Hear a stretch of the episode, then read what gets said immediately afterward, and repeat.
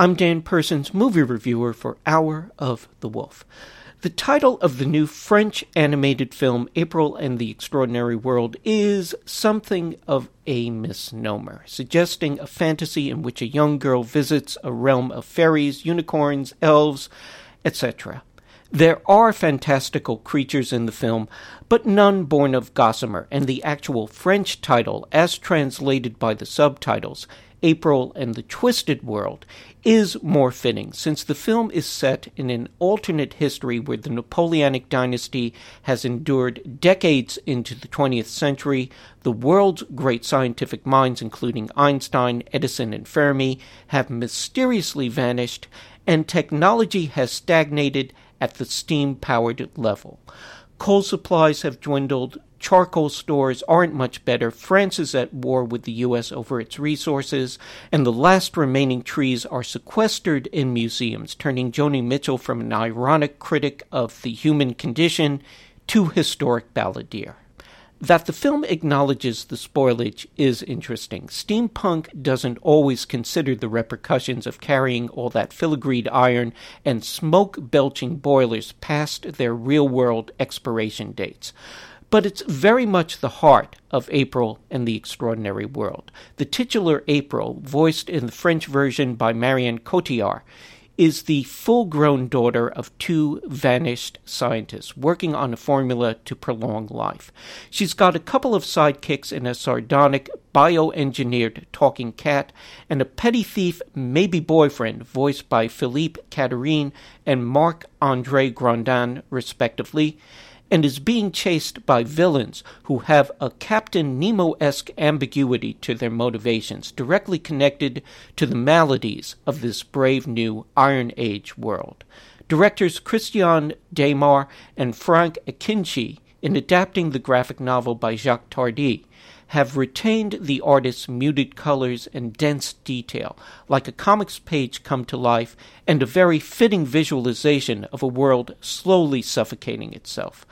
Lots of rich invention here. The Eiffel Tower now has a twin, and both spires serve as a launching platform for mammoth cable cars. And there's a Wonders of Science exposition that features such amazements as bearded Siamese twin ladies and a mechanical dance floor where couples can pull aside their gas masks for a tender kiss. All in all, April and the Extraordinary World plays like Heavy Metal Magazine made a stab at appealing to a family friendly audience. There is a darkness to its adventures that makes it not the best fit for extremely young eyes. For everyone else, though, it's an engaging adventure. And I know it's late, but I finally got to see Deadpool and had a thought about it. Overall, it's a fun film, and the fact that the titular anti hero, played by Ryan Reynolds, in the heat of battle frequently breaks the fourth wall to deconstruct superhero franchises as they are currently offered is a clever way of separating yourself from the pack. You know what would have been really radical? If Deadpool had also broken the fourth wall during those moments that are meant to build sympathy for the guy, if he had at those points turned to the camera and said, See how easy it is to get you on my side? Director Tim Miller doesn't do that because, as much as Deadpool pokes at the big studio superhero franchise, it is still a big studio superhero franchise, and that would just be a step too far. I don't really hold that against the film because it is clever enough otherwise, but it does draw the distinction between something truly iconoclastic and something that just offers up the trappings. Being a big budget studio film, Deadpool has no shortage of eye popping special effects. The Turkish horror film Baskin has only one major effect, and his name is Mehmet Çerahoglu. Making his feature film debut, and perhaps his only film appearance in this tale of a police squad who stumbles into the lair of a bloodthirsty cult, Mr. Çerahoglu, playing Baba, the cult's leader, grabs attention not just for his charismatic bearing, but for his physical presence, a strange, wizened look that suggests a lifetime spent in seclusion contemplating unearthly depravities. Really, if the organizers of the Rondo Hatton Awards ever want to change their mascot, Çerahoglu would be a fitting candidate, with more chops as an actor to boot.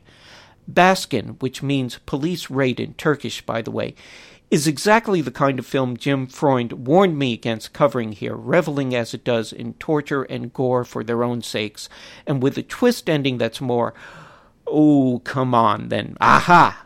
But there is an emotional underpinning to the policeman's interactions, particularly the relationship between an older officer and his protege, and a surreal intensity culminating in Baba's advent that makes this trip worthwhile for those who can handle it.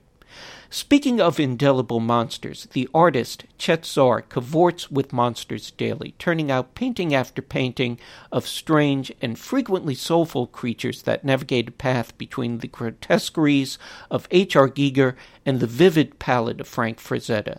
The new documentary, I Like to Paint Monsters, the Chet Zar story, which is now out on disc and VOD, delves into the artist's process, discovering that the fiends that find their way to canvas are actually part of Zar's paradoxically spiritual and decidedly non traditional self exploration. Director Mike Correll interviews friends and families and documents Zar as he prepares for the mounting of a major exhibition called Ego Death, discovering in the process a benign soul that has found its wellspring in an affinity for the macabre. One may have questions about an artist who at his peak was turning out 40 paintings a year. He's since backed off. But as I like to paint monsters documents, the inspiration does appear to come from a very real and surprisingly loving place. And if you're a hardcore retro horror fan circa 1970s, you might want to check out the American Horror Project Volume 1, a Blu ray disc set of restored and rather esoteric entries from that rarefied time between the death of the big studios and the rise of corporate showbiz. I don't know that you could call any of these films here essential classics by any stretch of the imagination. The Witch Who Came from the Sea features a female serial killer and crosses soft core explicitness with weird psychodrama. The premonition is about a mentally ill woman trying to wrest her daughter away from the girl's adoptive parents with some paranormal quote unquote science shoehorned in. And Malatesta's Carnival of Blood is largely an exercise in Rococo weirdness for Rococo weirdness's sake but as a time capsule of a period before all the glitches and kinks of independent filmmaking had been ironed out, all three films offer an intensity and unpredictability that make them worthwhile studies for the truly committed horror fan. As noted, this is the first volume of the American Horror Project. I do hope there are more. I'm Dan Persons. Now is the time when we must make our stand. Speak out against hatred, speak out against fear, speak out against greed, speak out against Trump.